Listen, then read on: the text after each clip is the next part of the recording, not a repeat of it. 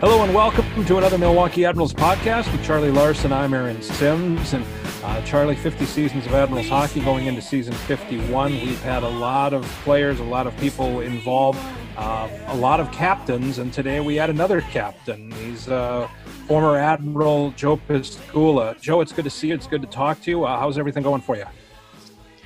Pretty good, uh, as, as good as can be in our our world right now. But uh, it's great to see you guys too.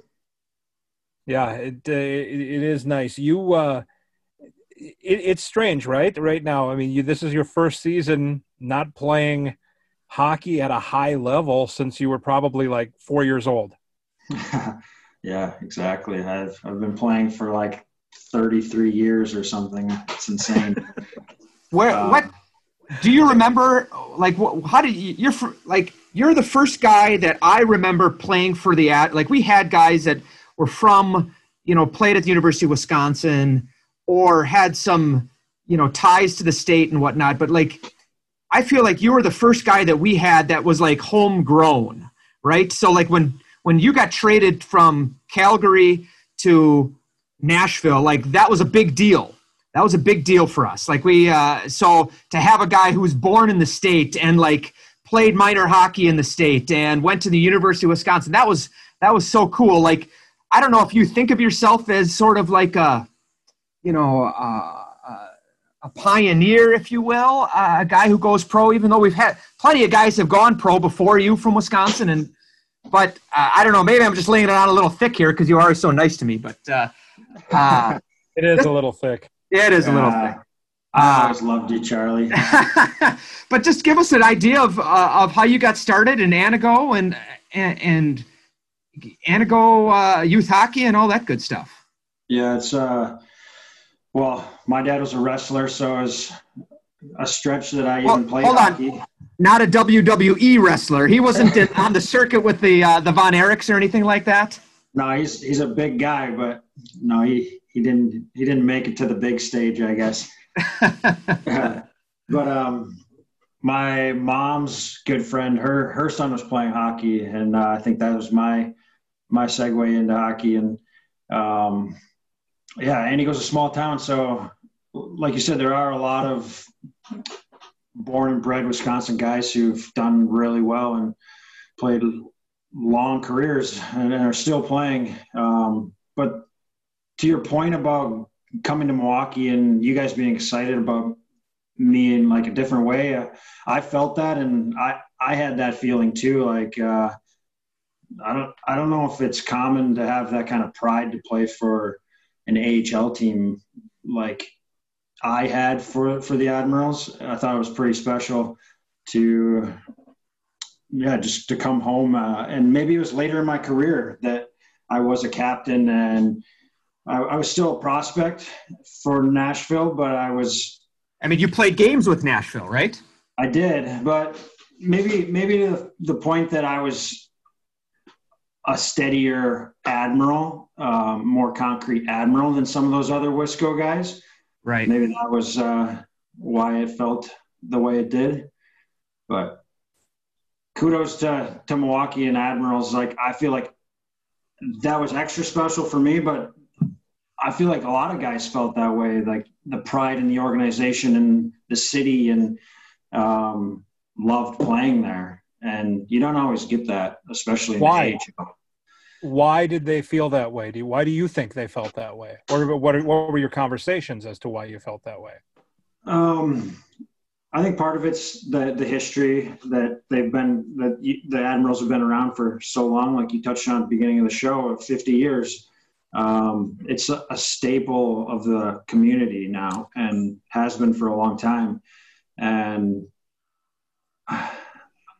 I don't know if getting us out in the community, um, you know, going to the Brewer game as a team, uh, getting the chance to go sit on the floor at a Bucks game, like all these things make you fall in love with the city and and the team. I'm not not to disrespect any of the other places you've played, Manchester or Abbotsford or or anything like that. And and obviously maybe you're not the right person to ask, but because of uh, your being from Wisconsin, but did you sense that same kind of feeling in those other communities? You were also a younger man at the time too, so maybe that was part of the deal as well. Yeah, no, um, I feel like playing in those other cities, it felt like a, a stepping stone. You you don't want to be there. You want to be in the NHL. You want to see it as temporary. It's, sure. uh, but then I know other guys felt the same about Milwaukee that weren't from Wisconsin that will say that it, it felt like home and a place that they enjoyed living, which, yeah, it is, it is unique. Yeah.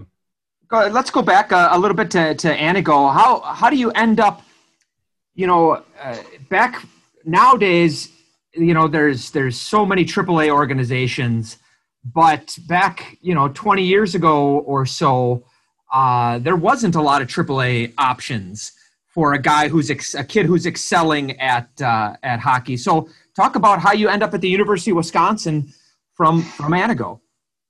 Yeah, no, there there were only a handful of AAA teams back then, and um, you know maybe that was a good thing. Maybe not making a couple of them was a good thing for me. You know, because not everybody made a triple A team back then, like like they do now. Um, right.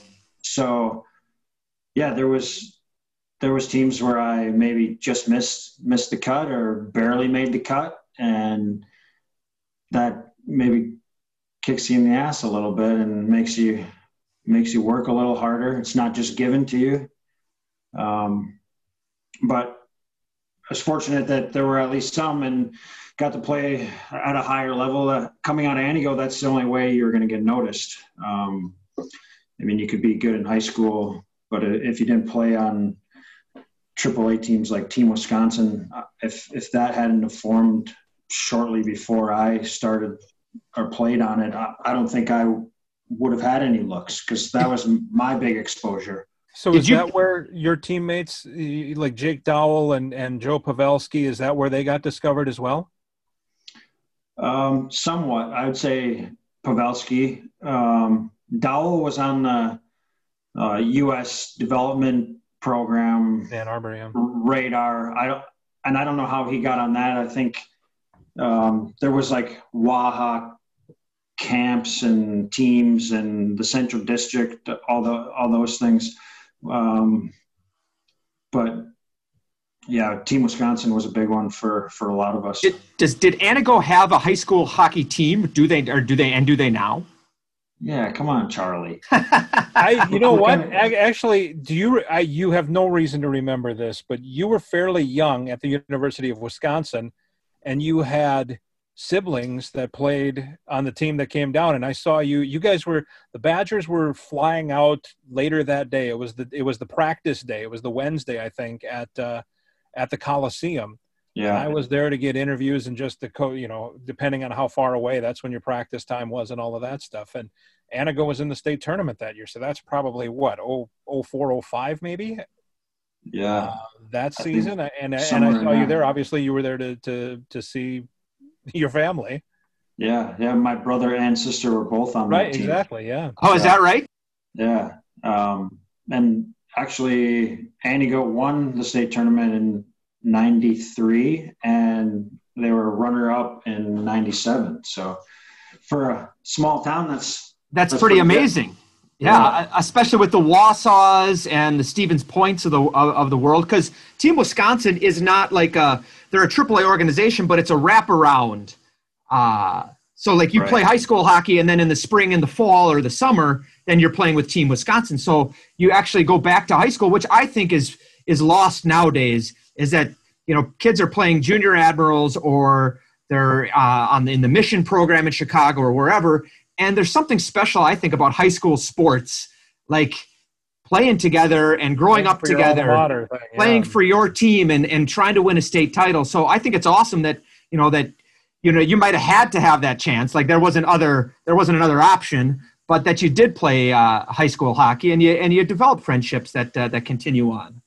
Yeah, for sure. And there was definitely a lot of pride in yeah your high school team and most most high school teams throughout the state. Um, and and maybe junior admirals stuff like that year round AAA. If you're from Milwaukee, that's pretty good. But if if you're having to leave home at 12, 13, 14 years old, that's yeah, that seems it's uh, it's insane. Crazy. Yeah, yeah and that's why your story is is so unique it was even unique at the time joe in the fact i'm looking at the the recruits and a lot of them have committed orally at 14 and now there's a rule i know you can't do it before 15 or 16 sophomore year in high school or whatever it might be but but you didn't have the the at least with the badgers anyway to, to end up in at the university of wisconsin that didn't happen for you until you were uh, able to vote right Yeah, I was a I was a late bloomer, I guess. Um, so yeah, I had to. Hold play. on, when you just when when you say you were a late bloomer, does that do you mean like you were a late bloomer from your hockey skills, like you really developed at 17, 18, or just like you were a skinny, scrawny kid that was you know uh, six feet, 160 pounds, like so many other kids? Yeah, I, I think a little bit in both both ways. Um, I didn't grow until probably my junior year of high school.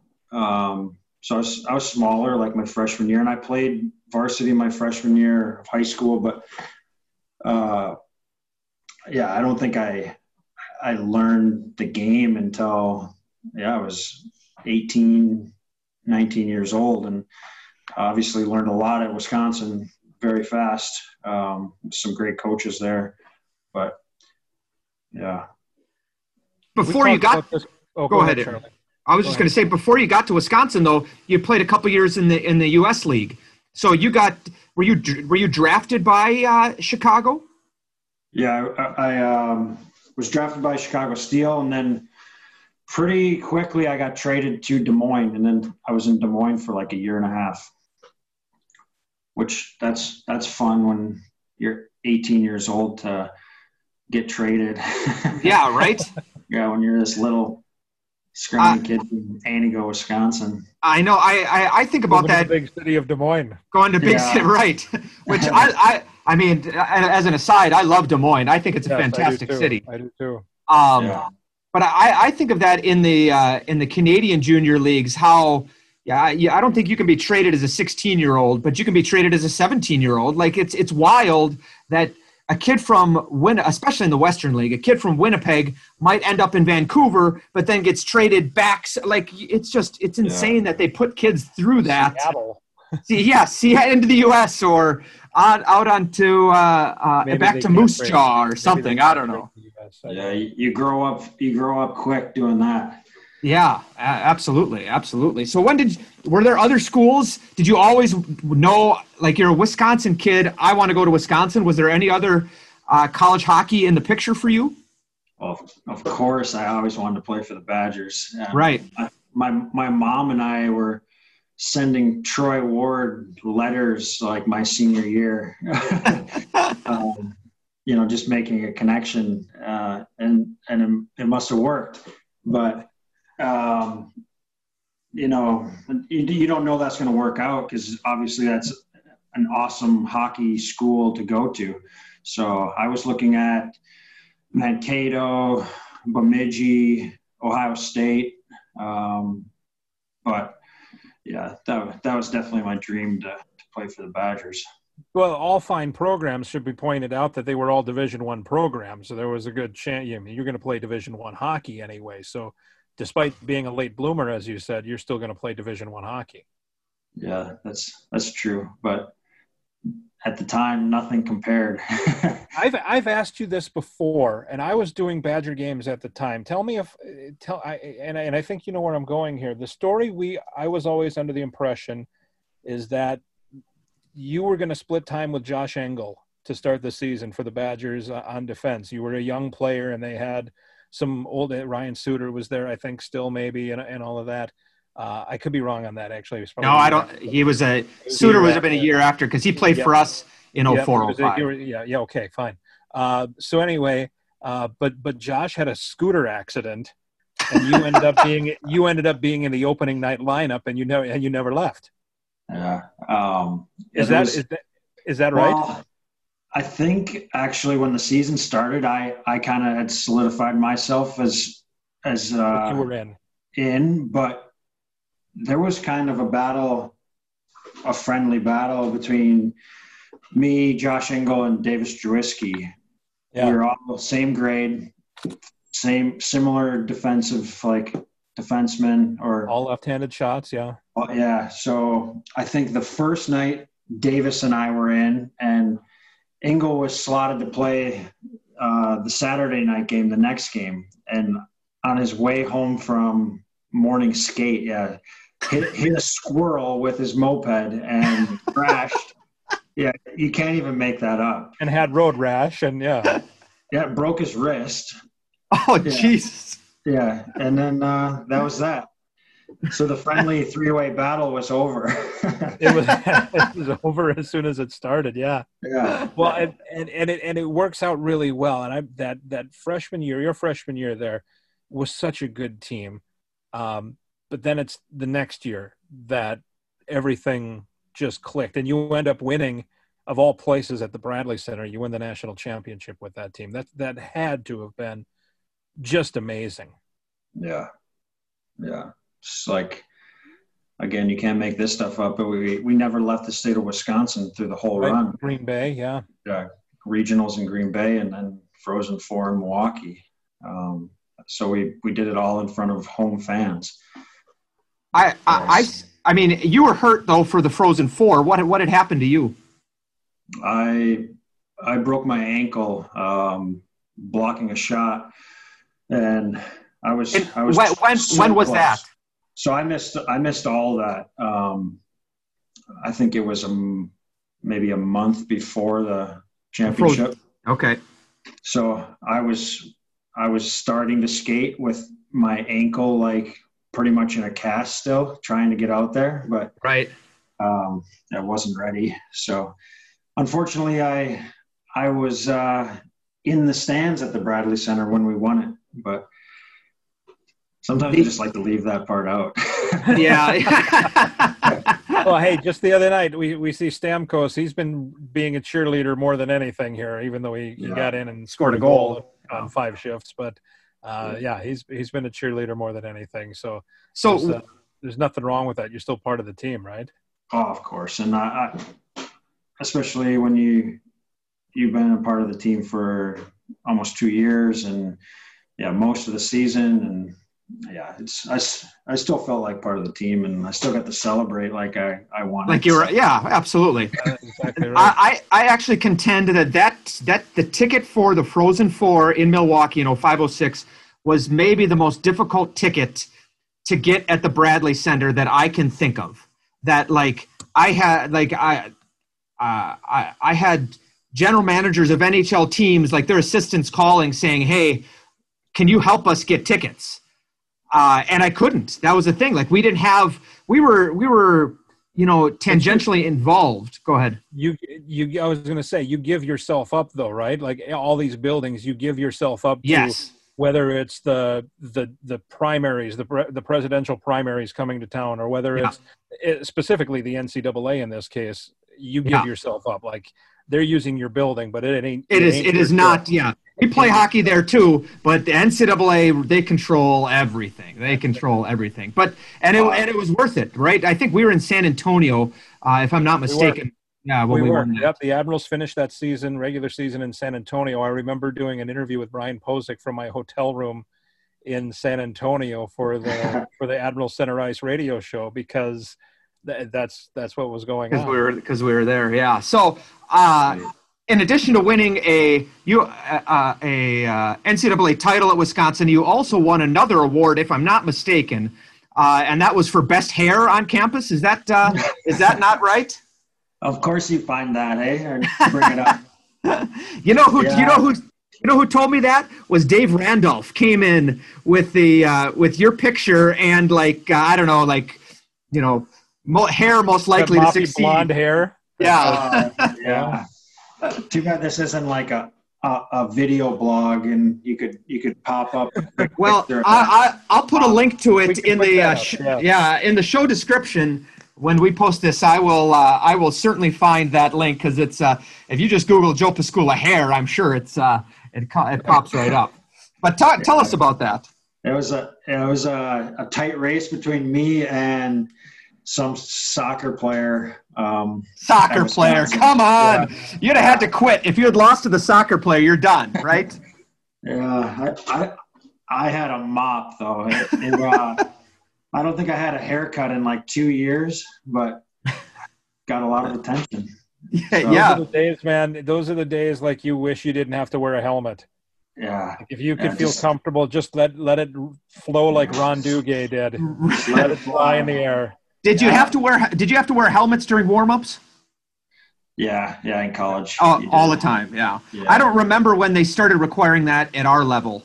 Um, it, it was, I assume it, has been a while. I mean, it, it, it's not been 20 years because that's how long I've been around, but it's been, yeah. it's close. Yeah, a few players got hurt. I think especially in the NHL during warmups, and then they started cracking down. But yeah, I had to make sure that hair was long enough to get out the back of the helmet at least. Yeah. and if it just happens to get flipped off during play, you know, all the better, right? Yeah. Maybe even help it a little bit. You know? Yeah, right. Just uh, you know, I, like you're stretching. running the bases, your yeah. baseball player. Yeah. Yeah. yeah. Flip it off. So there, a guy you played with at Wisconsin, and and you had said before we came on here, battled quite a bit as kids. Was uh, uh, the the pride of Plover was Joe Pavelski, who's playing for a Stanley Cup fi- or a Stanley Cup championship, which would be his first in I don't know 1,500 games in the NHL. You keep in touch with uh, with Joe at all, and uh, I'm sure you obviously you're, you're cheering him on. Yeah, of course. Um, yeah, we we're in a group text together with a bunch of hockey guys. Um, so we have a bunch of stupid banter in there, but um, yeah, we we battle uh, a lot growing up. I think he would probably say I was just annoying, and he was he was really good. Then my coach would tell me to go out there and shadow Joe Pavelski and make sure he didn't do anything. quite, quite a job, but uh, we yeah we also played together in the summers on a few teams and Team Wisconsin and um, yeah we, we go way back. So I man I would love to see him him win it. And he's he's doing unreal. He's got like ten goals in the playoffs right now. So right for uh, I, I mean he's is he a year older than you? How uh, so he's you know we're almost exactly the same age, both July '84s. July 84. Okay. Well, don't, uh, yeah. so that's 38 years old. I, I don't want to make you feel old, but you know, 30, yeah, well, 36. Yeah. 36 it would be. Yeah. Oh, it's not 2022 yet. Okay. Sorry. Jeepers. Yeah. Sorry. So my apologies. that, you win the championship. Uh, as you said, you're not on the ice. And then, then the next year you signed to become a pro and finish the end of the 2006-7 season in the NHL with the LA Kings. What made that the right time to go for you? Oh, it's a good question. It was it was such a blur. Um, can imagine, and I have to imagine you were being courted by a lot of teams at that time too. Yeah, well, lucky for me, didn't know it at the time. Um, I never got drafted, so right. I was a free agent. Free agent that that was uh, such a blessing. I, I had so much interest from many teams uh, during my junior year, and I think just the fact that I I had so many opportunities at that time, I couldn't take the the chance of playing another year and either getting injured or having a bad year. Um, and the opportunities that I was being presented, like to go to LA and play right away in, in the NHL, like uh, it's pretty hard to turn that down. So that that is something that they said to you that we want to bring you up right now, and we want you to make your NHL debut. Yeah, and when I signed, I think they said I would get one game for sure. Right. Uh, I think there was six or seven left um, in the season. They weren't going to make the playoffs uh, and I ended up playing five, which was great. Um, you know, so uh, I had other teams I was definitely very interested in, but I thought the opportunity was the best there. Uh, but what you quickly learn is when there's a lot of opportunity at the end of a season, they're they're probably going to sign a bunch of guys. Yeah. so we signed Jack Johnson and Alec Martinez and Jake Muzzin. Like, so they just acquired like a ton of talent in that rebuilding that off phase season. there. Yeah. Yeah, Davis Davis Drewiske. Right. Um, so I quickly got a lot of competition. Well, and you were, and you mentioned Davis too, but you were also in Manchester with Jeff Likens, who you were a teammate with at Wisconsin as well. So there was a lot of Badger flavor there. There was, yeah. Jeff Jeff played uh, one year in Manchester before going to Germany, um, and he's been in Germany ever since. Still there. Wow. So, uh, t- tell us about. We like to ask every guy who comes on here. We like to ask them about their first NHL game. So, th- in your case, it's most guys. It's like a rush. It's like it's a whirlwind. It's after morning skate down in the minors, and the, someone gets hurt or can't go up in the NHL, and it's like get your stuff and you miss you know you show up uh, for the meeting and you at uh, at five o'clock and you're rushing in your shirt and tie so but it wasn't like that for you you'd have you'd have had a little bit of opportunity to to be prepare and to maybe get your folks out there for the game where was it who was it against and what do you remember from it Do you, are you setting this up and you know or no i have i have no idea this is not a setup i swear to god yeah, because it's it's pretty good. Uh, so I flew out to LA. Um, it's like you you'd see in in the movies uh, with my agent. Uh, we went out there, signed, had a couple practices, and then flew right back to Chicago. My first game was in Chicago. oh really Um, yeah, uh, my agent flew back on the team plane with us, like ridiculous. Um, and then got a taste of everything, you know, like flying on the plane, NHL style, and being in the hotel and team meal up there is just like eye opening and awesome, and obviously close close to home. Uh, so lots of family and friends got to come. Um, did I you have to pay for their tickets I don't. I don't think so. No, I don't. Okay. I probably. I was. I didn't have a clue. I probably made them pay for their ticket. I was going to say, and you know what? You know what though? At that time, Chicago stunk. they were terrible. To terrible get people to get people in the building. Seriously, I was at a game in 06. It was the the lowest. They announced like seven thousand, and there's no way there Wow. was seven thousand there. But that's that's Yeah. the that's the era they were in. It was right before they got I, good. I, I w- I was at a game in Chicago one time where there were so few people there that they had there was two guys yelling at each other from across the ice fans. Like they were like having little chants back together and that's all the people weren't even paying attention to what was happening on the ice. They're listening to these two guys go back and forth and it, it was actually sort of amusing. But anyways back to your nhl debut. Yeah, that is crazy, and it's crazy how fast uh, that changed in Chicago. But I think uh, that was maybe Toews' first year, so it was it was still bad when I played my first game, but starting to get a little better. Um, yeah, and then on the same road trip to Chicago, my my second game was in Minnesota, so um, oh geez, pretty convenient that I, I played in the two closest cities to home. Yeah. Yeah. you know, I look at I I look at the roster of that uh, of that Kings team, and there's a, there's a little bit of Admirals flair on there. Marty Murray was on that played on that team. I don't know if he was there at that time. He didn't play a ton of games, and he only played for us for what, Aaron, about uh, 20 games or so. I'm not sure. At the end of a season, yeah, after the, the, the clear day deal, yeah. Uh, yeah, Yeah. Raitis Raitis Ivanans, Yeah. uh, the who beast. oh my gosh, this guy was just. I mean, his Oh. fist his fist is as big as my head. Yeah. I think And- I played with him in Milwaukee too um, for a brief time. But when I played with him in LA, like you should have seen this guy, like Yeah, 200 and I don't know, 60 pounds maybe, and chiseled. Like right. it was crazy. He played for us on this on our Calder Cup team in 0304. Yeah. and uh, and he was just a, like he's just an enormous indi- enormous individual. Still still lives in Rockford, by the way. yeah, Yeah. Still, I, he used to come.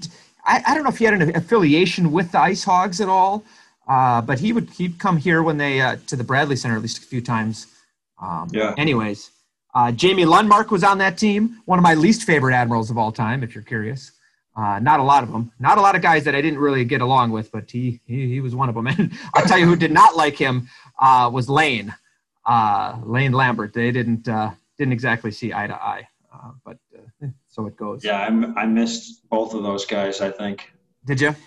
Yeah. Uh, so then you go uh, to Manchester for uh, for three seasons, and you guys have some pretty good teams out uh, out in Manchester. Yeah, we had some really good teams. Probably that didn't uh, do as well as we should have.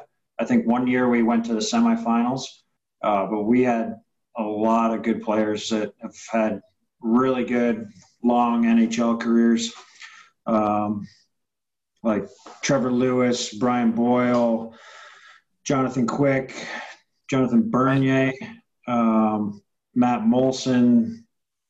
Boy, I, I could keep going like on and on.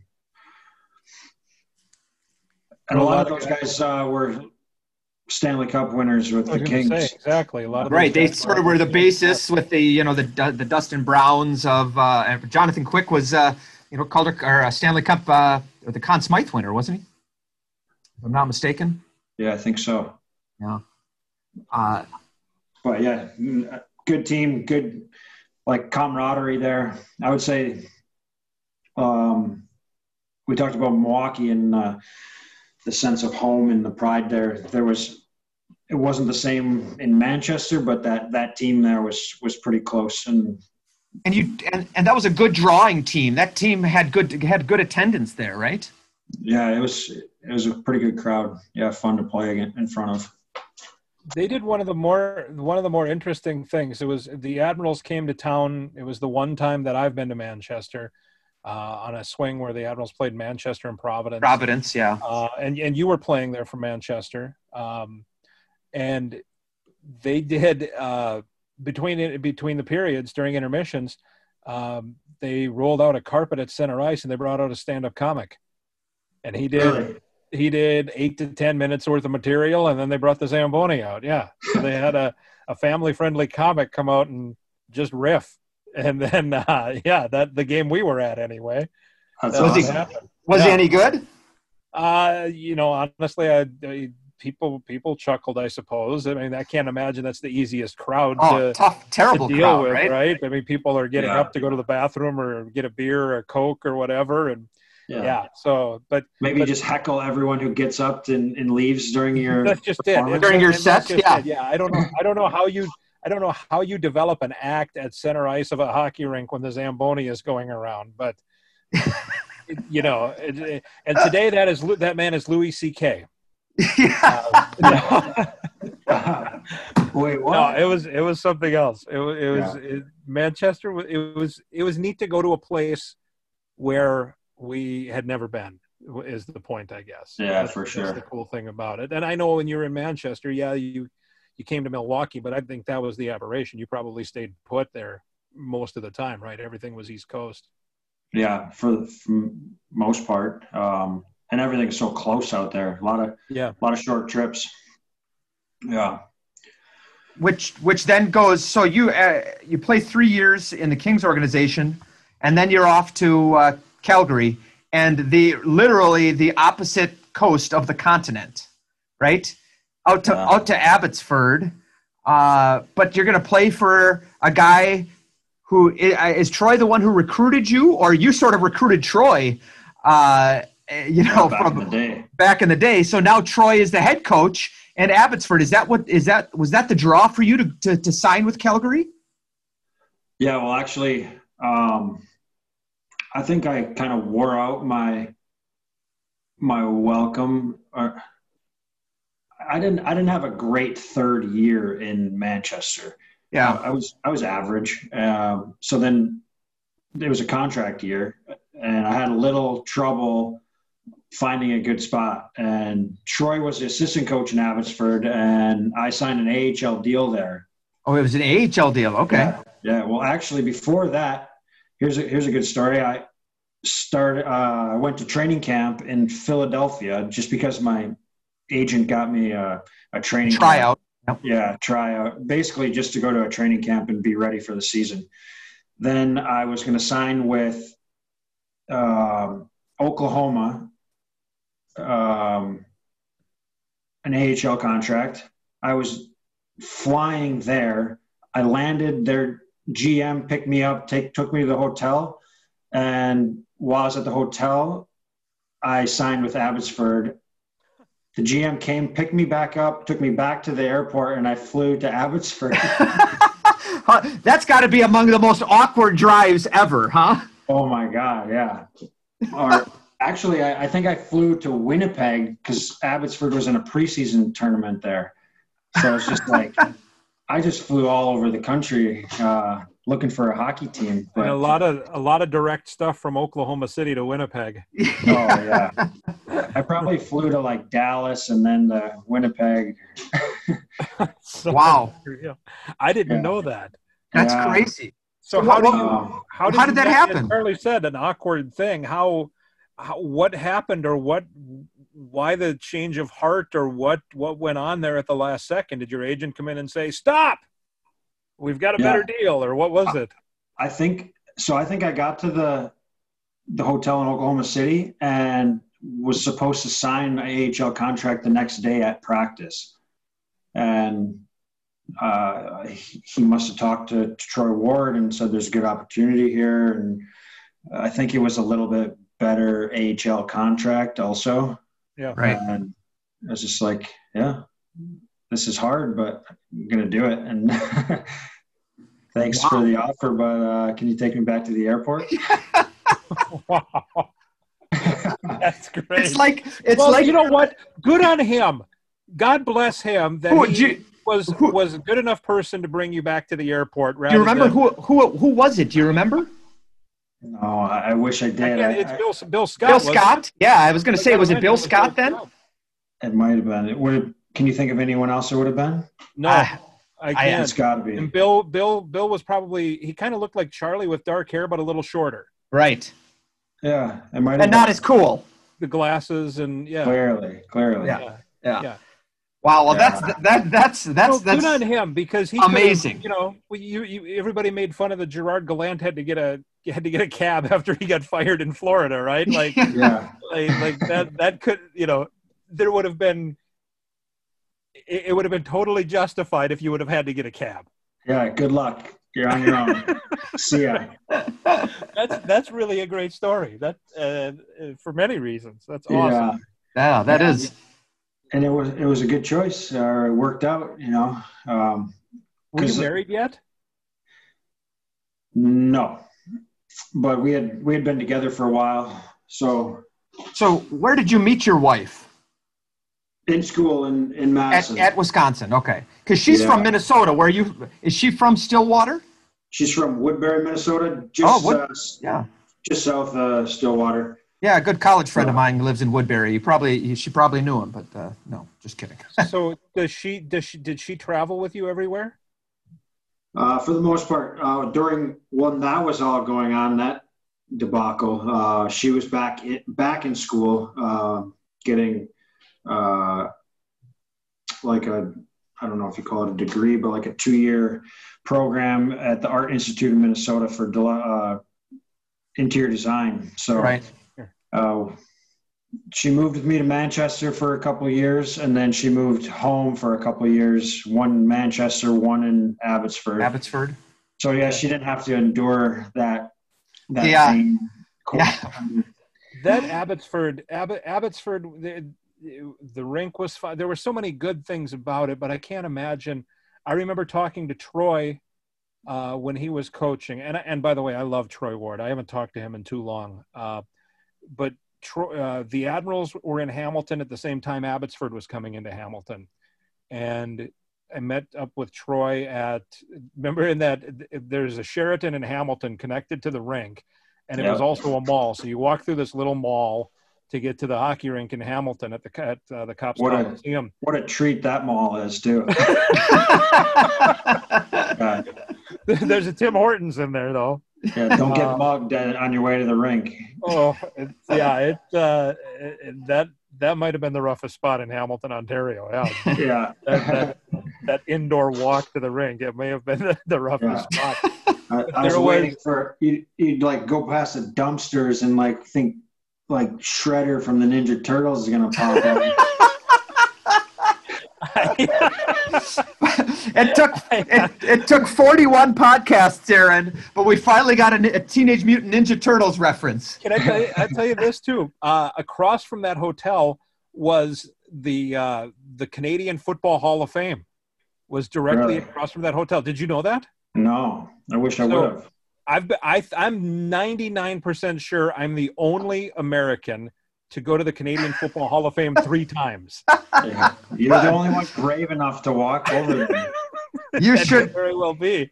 But yeah. I'm pretty sure. And one time I had the loveliest conversation with the guy who ran the place. Like he just came out like he was just the shopkeep basically. We talked for about an hour and a half, and there was nobody in the place. It was just really? this guy and I. Yeah, it was wonderful. It, it was fantastic. But anyway, I talked with Troy, uh, getting back to that, at, at the bar restaurant, one of the bar restaurants that was in that mall.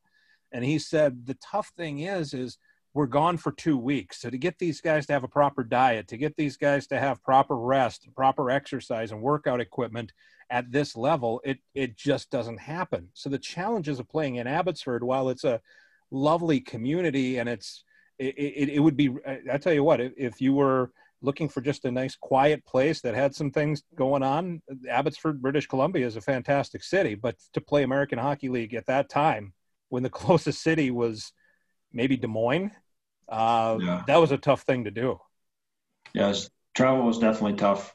Um, I think it was good that my wife Lauren was was back uh, doing her own thing for a year of that at least. Uh, and it was a challenging to your point about everything Troy said, he's such an advocate for all of those things. Yeah. Uh, in a normal location. Yes. And then to have those challenges of being on the road for two weeks. Well, thank thank God we had him him there to advocate for us and those things because yeah, it was it was still difficult, but it could have been a lot worse with someone with maybe a coach or coaches who don't value that stuff that much. Yeah. Yeah, no doubt. So yeah. you must you obviously signed you sent an AHL deal, but then you must you got an NHL deal, a two way deal out of it because you you played games in Calgary. Yeah. Um, yeah, like I said, I, I didn't have a great year the the year before going there, but I, I was still a good player and I just needed like a fresh start basically. Right. So New eyes. There. Like the, yeah. the, shelf, the shelf life on an American Hockey League player is at, at generally at most three years, right? Yeah. Like at, after three years, th- there's someone else coming around after your entry level deal's over. Uh, there's someone else. There's a there's a, night, a, a nice new bright bright shiny object for uh, for coaches and general managers to look at, and exactly. you know, so you, you, need new eyes on you, and that's what you did. Yep. Yeah. So I had a good year, um, and then signed an NHL deal. I think I signed a two year contract, uh, two way. And yeah, it was up and down a couple times. I think I spent like a month up there the first year. Um, played five games, or maybe it was the second year. It's it's all a blur, but right. Um, yeah, had some a little opportunity. Was it Daryl Sutter the coach? Yeah, he was the coach uh, for part of the time. Then uh, who came in next? Hold on, I'll, I'll tough coach. Um, oh man, was it Playfair? No, I had Playfair in Abbotsford. In Abbotsford. Yeah. Hold on. Were you on the? Were, were you on the? Were you on? You weren't there for the Jim Playfair game. no, I missed it. But boy, I, I heard about it, and and I I am not surprised after playing for him. But he's a pretty intense guy, huh?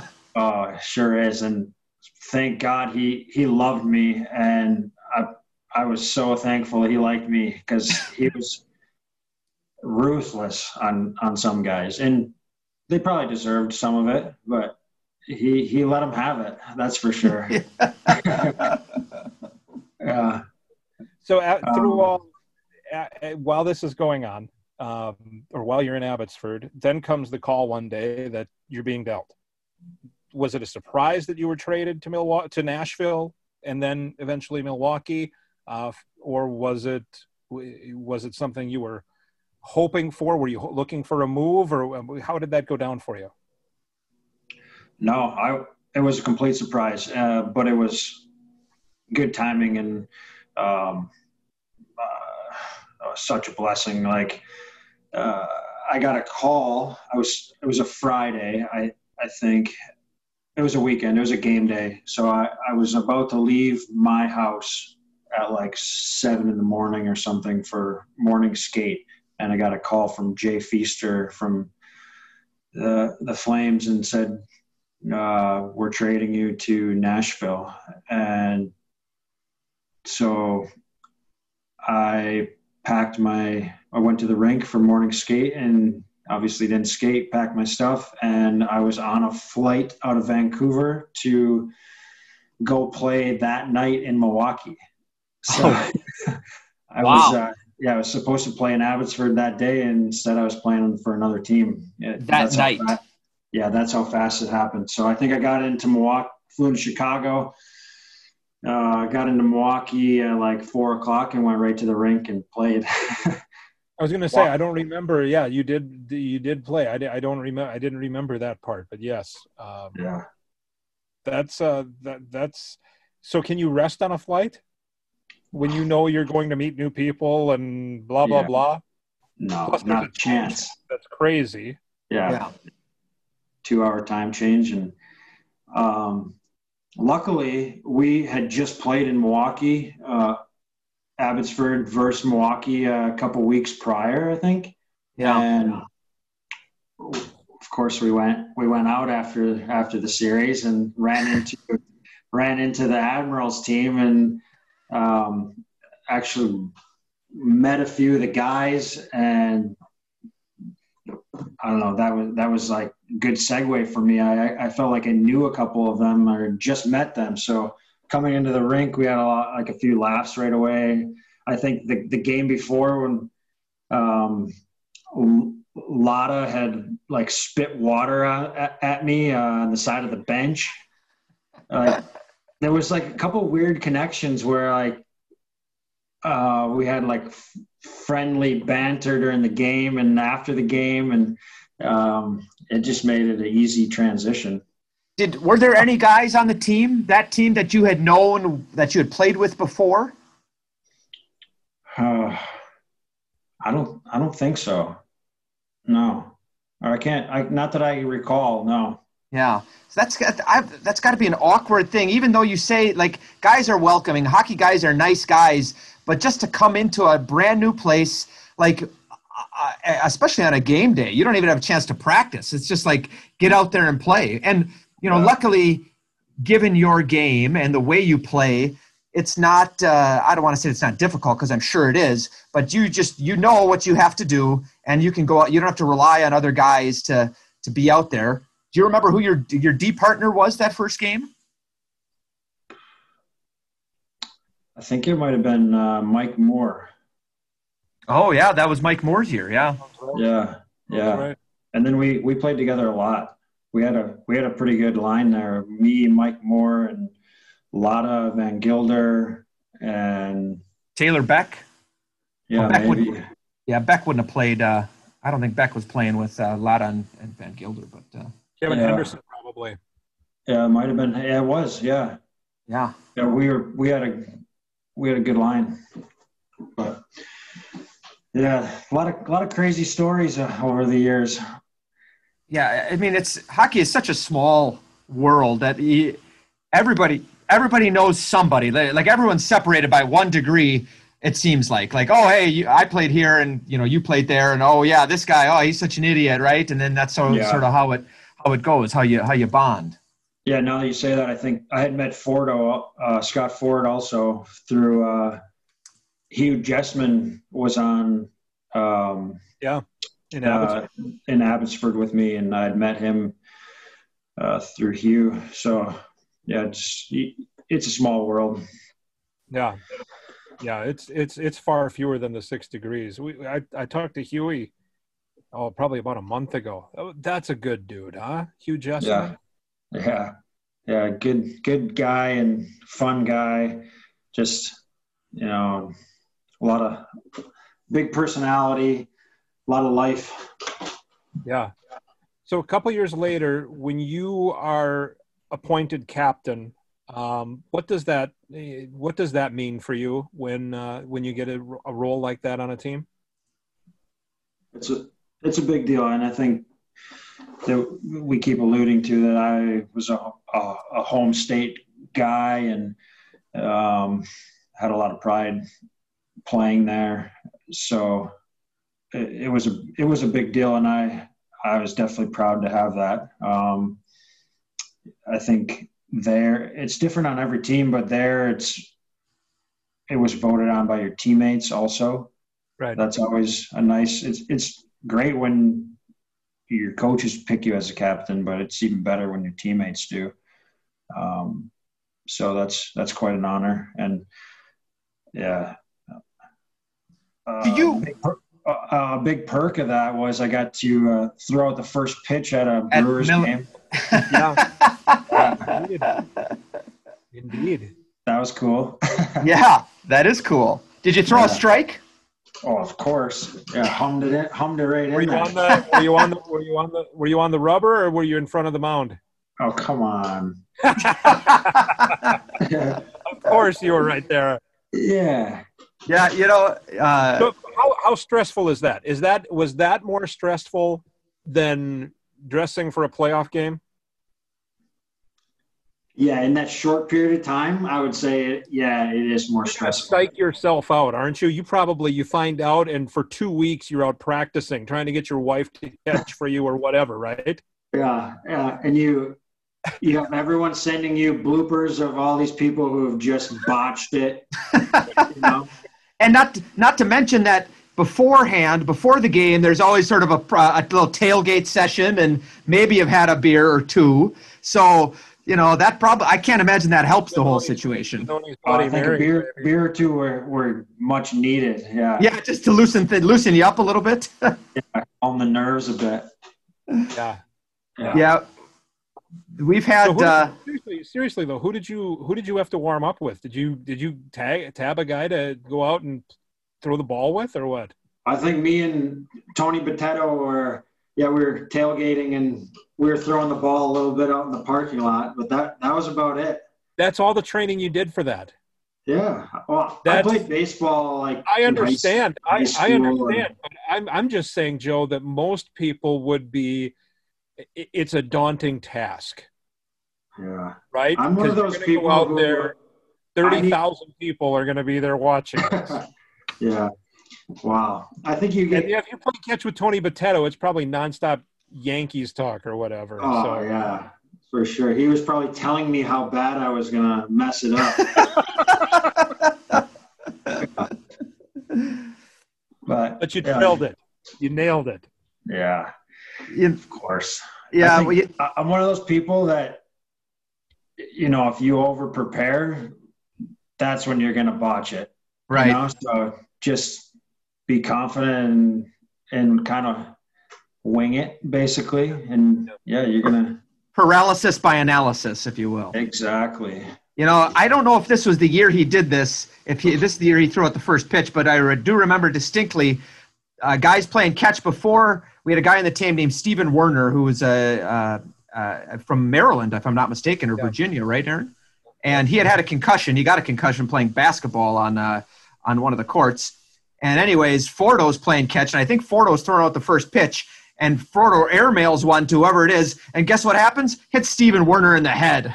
So here's a guy that's been out with a concussion, and Fordo drills him on the head with an overthrow. I, I, I don't remember what happened on Fordo's pitch, but I do remember distinctly that he hit Stephen Werner in the head with an overthrow, and then Stephen Werner caught a home run ball by the Cubs. We were down in that little uh, uh, what do they call that? The uh, the landing front row, whatever it is. Yeah, yeah, yeah.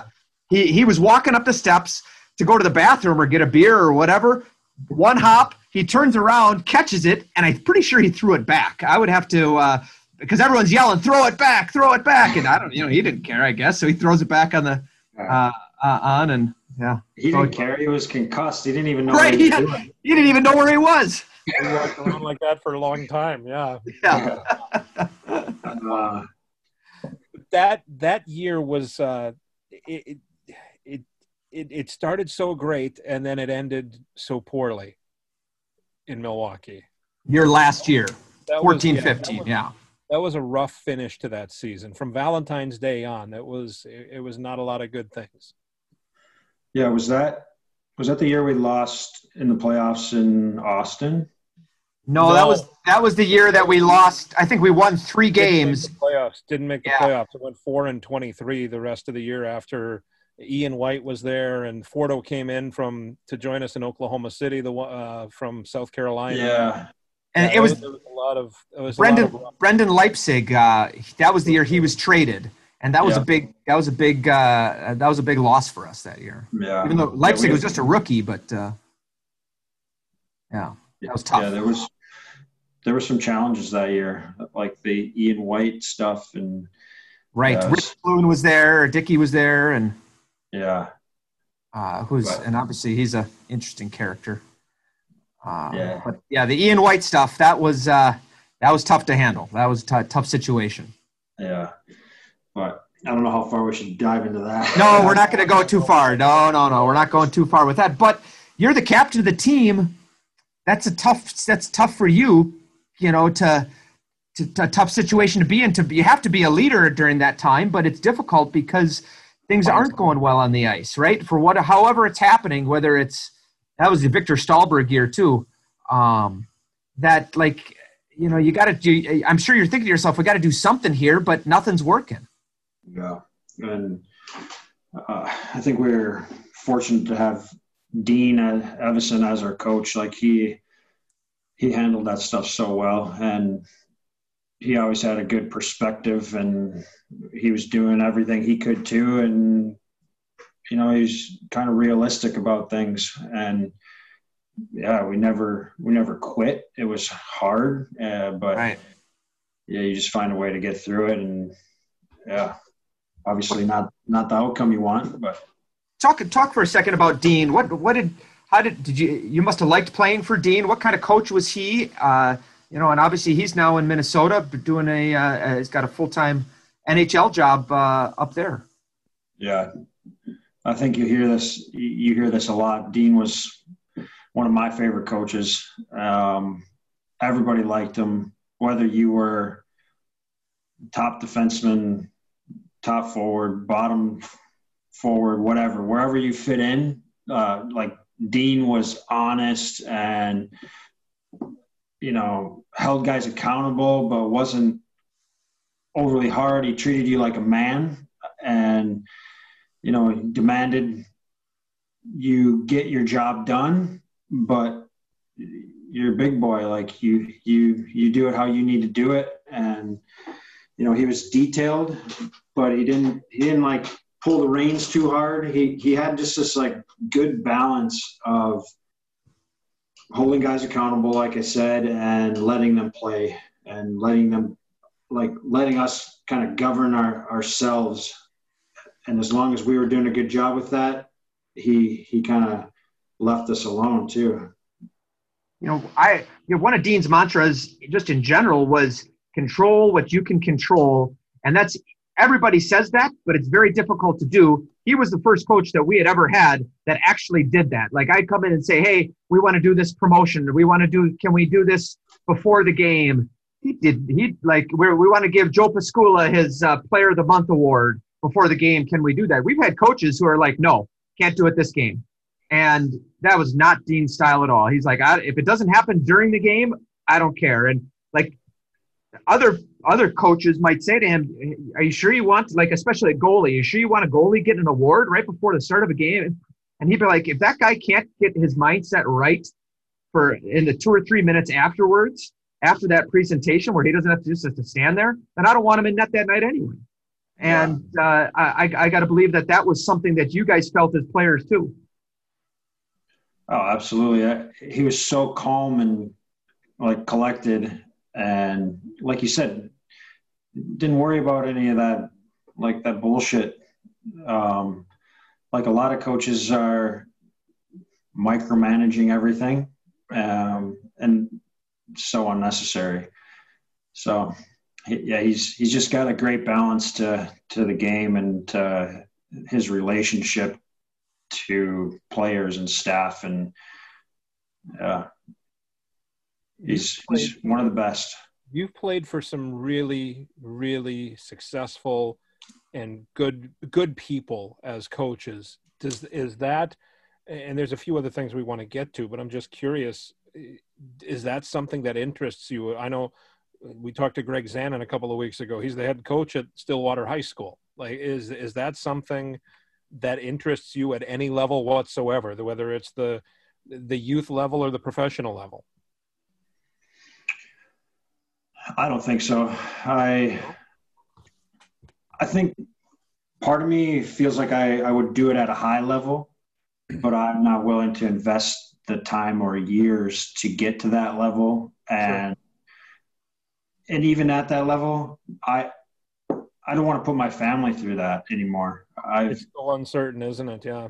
It's the uncertainty and the like for the past 13 years, I've been moving, like we talked about, from the East Coast to the West Coast to back to the Midwest to overseas to Finland. You know, like that. That's hard on your family. I, I'm ready for some stability. Yeah. And you don't get that in many coaching positions, at least not at a high level. No, no, especially not at the American League level. That's a it's a yeah. It's it's that's tough. That's really, um, really tough. College college hockey you can get a little bit more of that, but just depends on where you are too. Yeah, but on top of that, uh, as you well know, Monday, Tuesday, Wednesday, you're going to be in Saskatchewan and Alberta looking at some kids and, and going out to Vancouver to see some uh, to Penticton to see some kid in the BCHL and then hustle back hustle back to be there for Friday Saturday yeah. games or Friday no, Sunday games in the Big Ten. No, thank you. yeah, exactly. That uh, another first for our podcast, a Penticton uh, reference. That that was good. That's good. Ron, does Ron Vincent own a piece of that? I think. I don't know. I've been pretty good, but anyway. Yeah. Uh, so you you mentioned Sweden and, and Finland. Uh, you played a year in San Diego and then overseas to finish your career. Um, easy choice, hard choice to do that. Uh, bittersweet. Obviously, I guess you would prefer to stay in the in the U.S. and be close to home. Yeah, uh, well, my year in San Diego was a tough year for me. Um, I had some crazy injuries Mm-hmm. Uh, I I had an unreal training camp. The coach at the end of the year, they told me I almost made made the Ducks out of training camp, and then I got a high ankle sprain. Then I tore my oblique muscle, was out for like three months. Um, got a skate in the face. Um, lost the end of my finger all in one season. Insane. Oh my gosh! Yeah. wow. Uh, so that was kind of the end of my North American career, I guess. And I even I got called up that year for for a little while and didn't play. I was seventh seventh defenseman, but that's that's the bittersweet part of it is I was still a call up guy. Right. So to make make the choice to go to Europe and you know forego the dream of being a, a regular in the NHL, uh, that's that's done, you know. So right, but it was time, and we were ready for a new experience, and obviously that's one of the big reasons a lot of guys go to Europe. Um, you play less games, you get a couple more breaks, get to travel. It's pretty pretty cool. Yeah.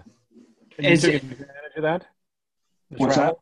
the travel you took advantage of that oh yeah we just every chance we got you know we went i was playing in, in sweden we went to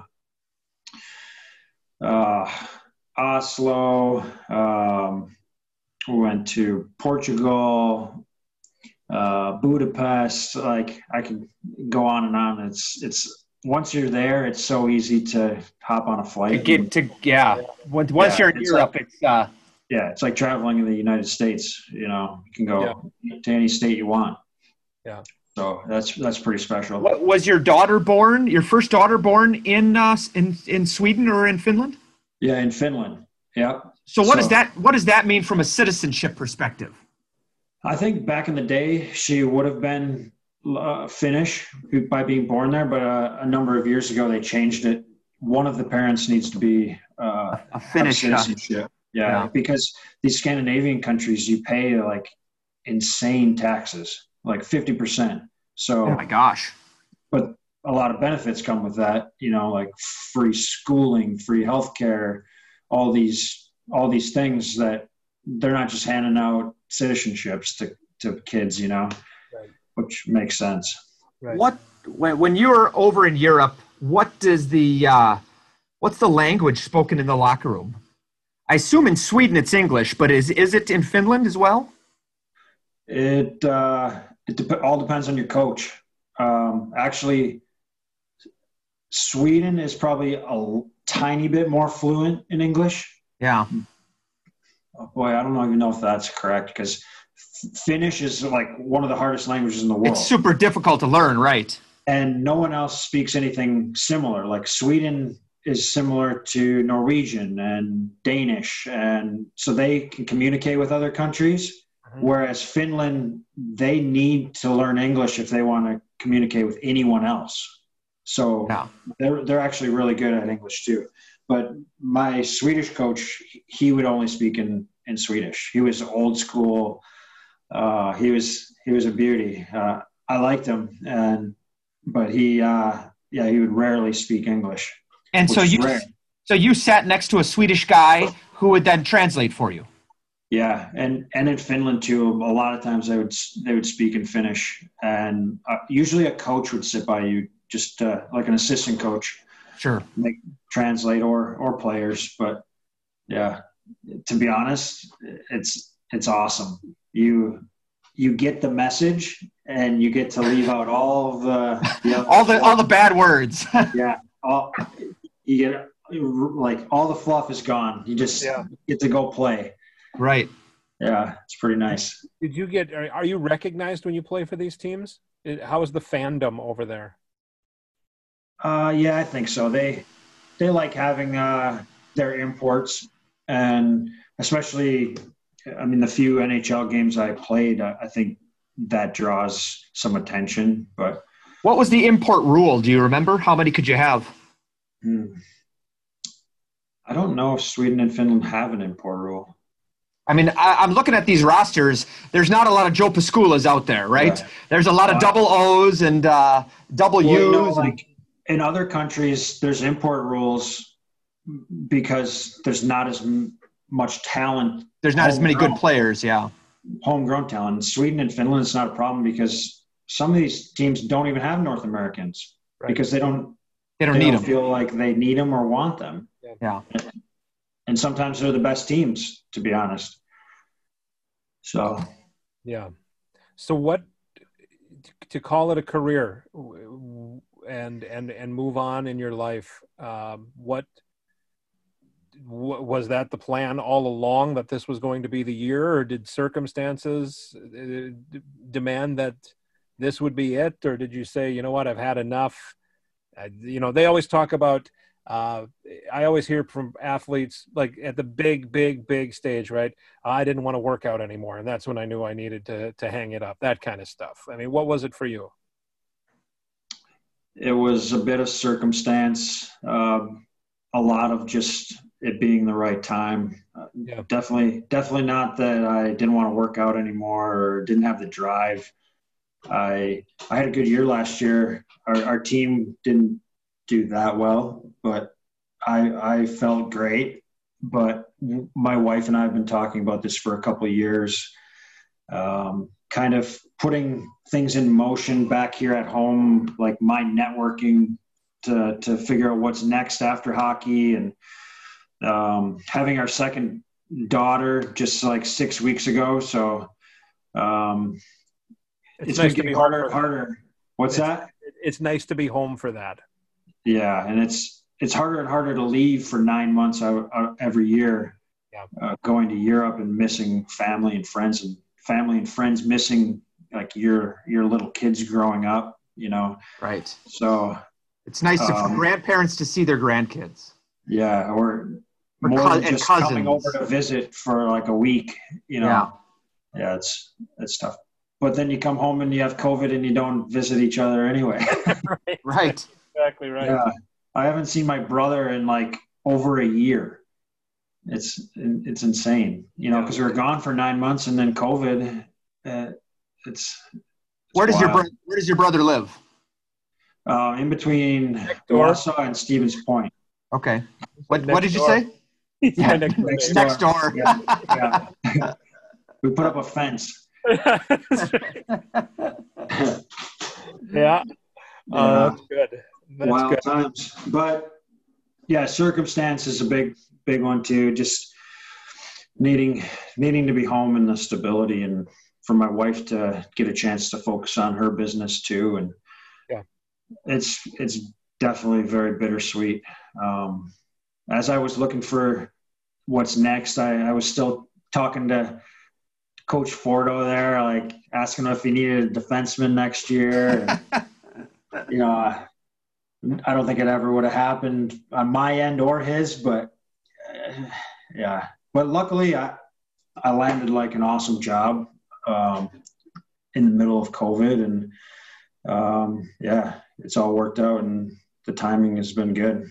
You know, I, I'm curious at this time, like yourself and, and others who are in your position, if the way the world is at this point eh, because of the pandemic, if that helps the cause, helps you ease from, like right now, you'd be in three days into training camp normally, or, or a week into training camp had you had, had you, you still been playing hockey, or if you're playing in Europe, you were there for a month now. Yeah. Um, so I'm wondering if this kind of, eh, eh, and maybe it's not fair to ask right now because it, it is too soon for you, but but uh, but I'm just curious if if you have any thoughts on that. I think COVID situation has helped in a f- little ways like that that that a lot of guys aren't playing right now. Yeah.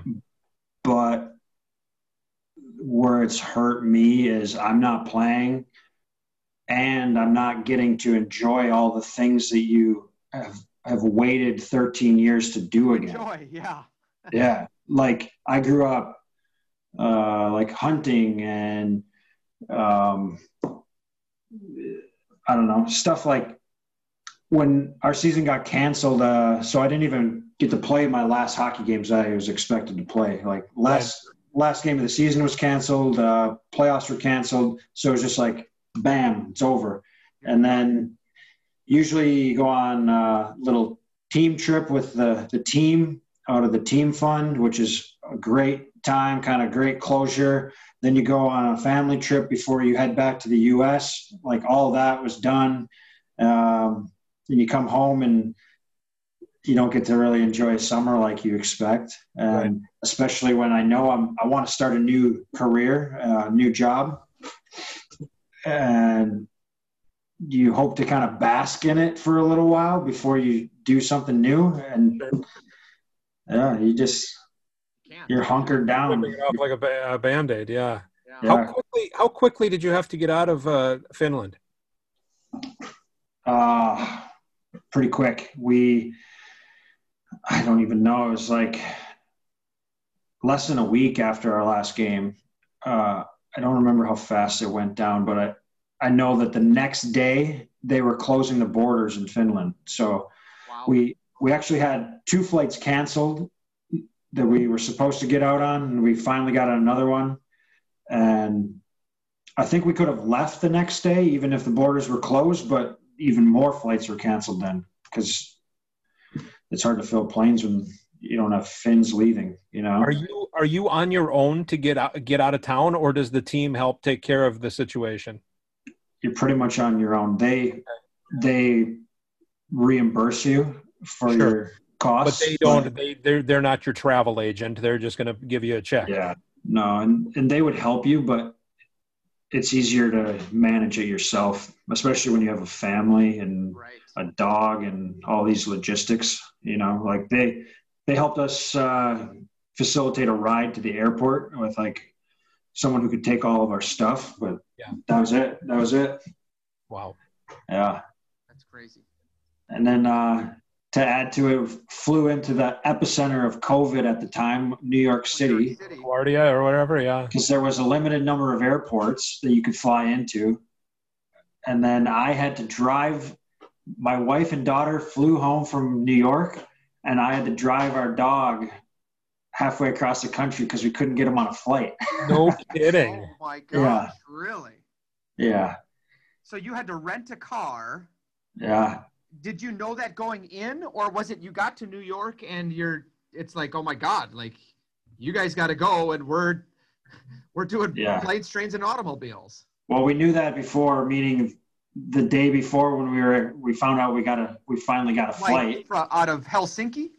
Uh, yeah, out of Helsinki, and just getting to New York, and then tried to find flights. You know, we were just like, just get home, whatever it takes, just get to right. U.S. soil. We'll figure it out. Yeah. Right. Yeah. What, well, what, you, what you'll do for your animals, you know? Yeah. How did you drive straight through, or did you stay to spend the night somewhere, or? I spent the night like halfway somewhere found a hotel. But even then, like there was nobody knew anything about COVID really. It's like yeah. you, you, it's it was scary. Like you could, oh man, geez, you could. Uh, this person coughed here 13 days ago, and if you touch it, then you're getting it for sure. Like that. That was sort of the hysteria that was going on. It must have been yeah. just scary finding a hotel room. Yeah, it was it was wild. Uh, yeah, just going going through a, like the numerous toll booths even, and having to push a button that you know, like thousands of people have touched this today. Fingers yeah, absolutely, absolutely. Yeah, yeah, pretty crazy. Yeah, yeah, when, nuts. To wrap to wrap this up here, uh, when you think of your time in Milwaukee, uh, what do you think of?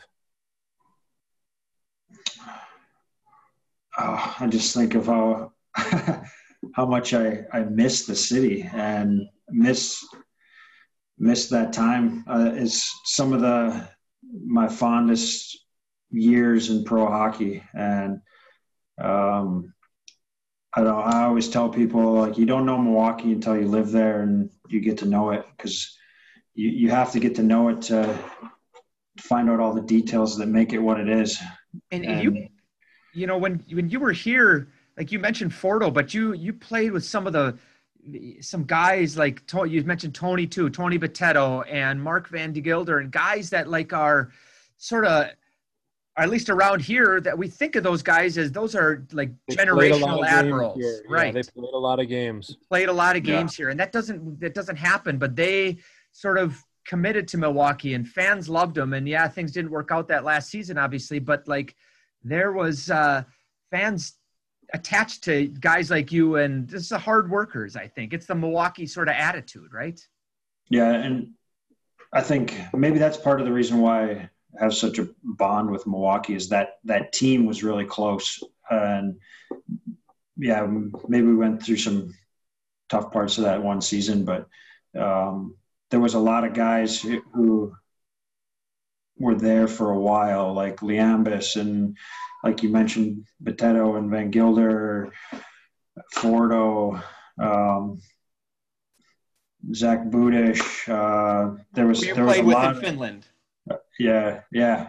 Um, Sissons. Um, you know, the list goes on. It was a it was a pretty tight knit group, and that's another thing that's rare in pro hockey to have that kind of camaraderie, um, where you don't feel like everyone's out for themselves. Just trying to get to the next step, uh, there was more of a, a team aspect there. Yeah, yeah, absolutely. Well, Joe, it's great to see you. It's it's really great to talk to you. Uh, I hope everybody is is healthy and well, and uh, look forward to seeing you hopefully in person uh, sometime in the in the near future. Yeah, likewise. It's it's been great to connect with you guys too. Um, hopefully, I'll hopefully hockey plays this year for you guys, and maybe I can get down to a game and see you guys. That'd be great. That would, that would be great. great. We would love to All see the- you. The fans would love to see you, and uh, it, it, would definitely be. It would mean that hockey was playing, which is even better. Yeah. yeah. Agreed. It's uh, former Admirals captain Joe Piskula joining us. For Charlie Larson, I'm Aaron Sims. Thanks for listening to this Milwaukee Admirals podcast.